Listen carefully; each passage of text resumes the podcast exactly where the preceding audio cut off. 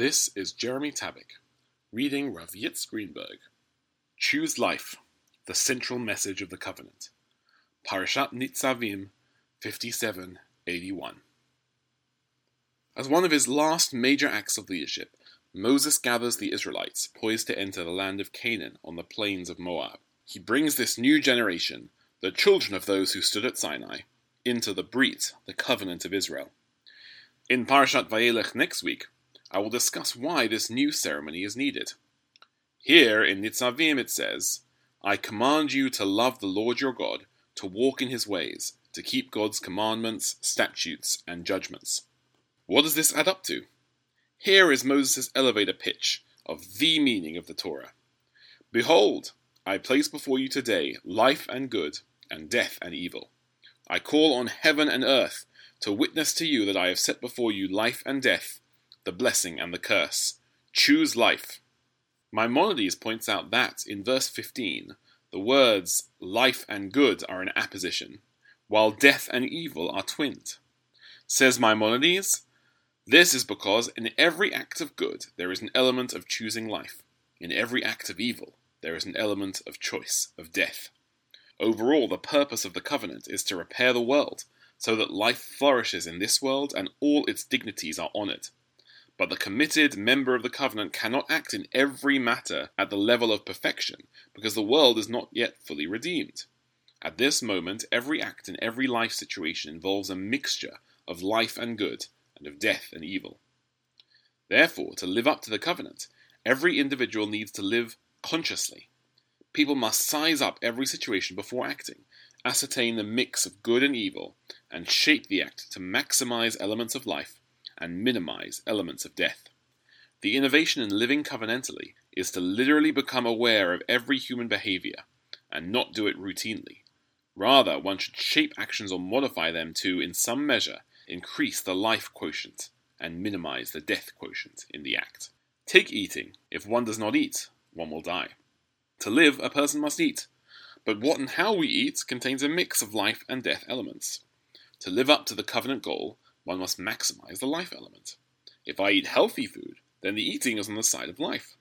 If I eat excessively processed foods which have lost vital nutrients, or food with a lot of salt, with a lot of sugar, that leads to obesity or diabetes, or meat that infuses excessive cholesterol in the bloodstream, one has increased the elements of death in the eating process. Kashrut should be understood not just as ritual commandment, but as a covenantal guide to maximizing life in the process of eating. Kashrut starts with the model of vegetarianism. Ideally, no other higher forms of life, organisms such as animals, birds, or fish, should die so I should live. In the Garden of Eden, the Torah projects its ideal that all living creatures be vegetarian. The prophet Isaiah predicts that in the Messianic age, when the process of Tikkun Olam is complete, even predatory animals will become vegetarian. Since the world is not yet fully repaired, and meat eating provides a needed source of protein, eating animals is permitted but heavily restricted. A very limited number of species of fish are permitted. Only a limited number of non predatory birds and animals are permitted, and they require shechita, swift, painless slaughter. Furthermore, meat, the outcome of death, is prohibited to be cooked or eaten with milk, the source of life. In the same spirit, the side effects of eating animals may undermine life. Raising meat animals in industrial quantities causes suffering and sickness among those creatures and increases methane from cows in the atmosphere, thereby warming the earth.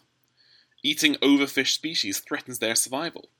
All the above increase the quotient of death.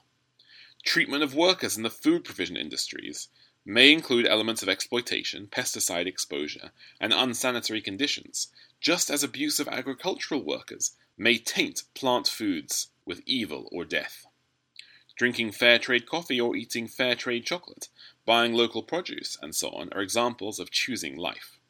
Covenantal eating requires that each aspect of food preparation be reviewed and the quotient of life be maximized as against evil or death. In the pandemic, we learnt that praying, or any religious gathering, can be turned into super spreader occasions. This represents choosing death for people and turning worship of God from enhancing life to advancing death. Every worldly life behavior should be reviewed to choose, i.e., maximize life. Driving a car creates pollution. Reducing one's carbon footprint by using mass transportation or by driving an electric car is an act of choosing life, as is using seatbelts religiously and driving safely and responsibly. In doing business, I can build homes and rent apartments that improve people's lives, or be a slumlord who exploits tenants and degrades the quality of their life. I can create a product of high quality that enhances life, or turns the manufacturing process into pollution, excessive waste, and non recyclable products that poison the earth. I can pay a fair living wage and set up a safe production system to which workers can contribute. Or I can create sweatshop conditions that harm the workers and impoverish society. Or take the act of speaking. The words I speak to a fellow human can be respectful, treating them as an image of God and therefore of equal value, increasing or enhancing their life. The words could also be words of denigration and hatred, which makes others feel unequal or unwanted, reducing their life and mine. My words have the ultimate power to make others feel loved and encouraged, to embrace life and do good.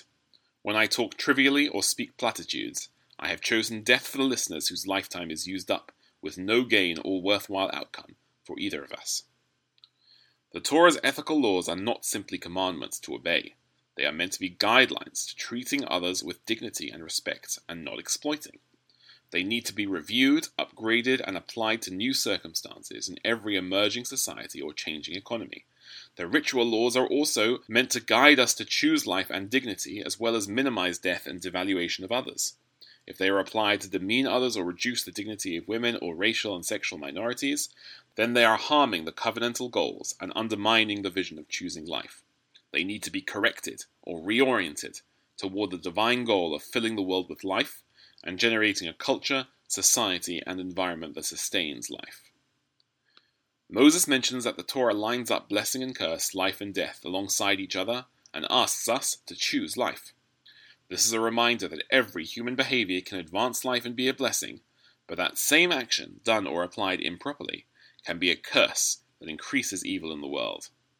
This is why living covenantally requires constant monitoring, preparation, and review. The coming High Holy season reminds us that if we fail or do evil, inevitably we all do some. We can repent. We can admit our sin, make reparation to people we hurt, and change our behavior going forward. This turn to life is the central message of the Torah and the central purpose of the life of covenant. Shabbat Shalom.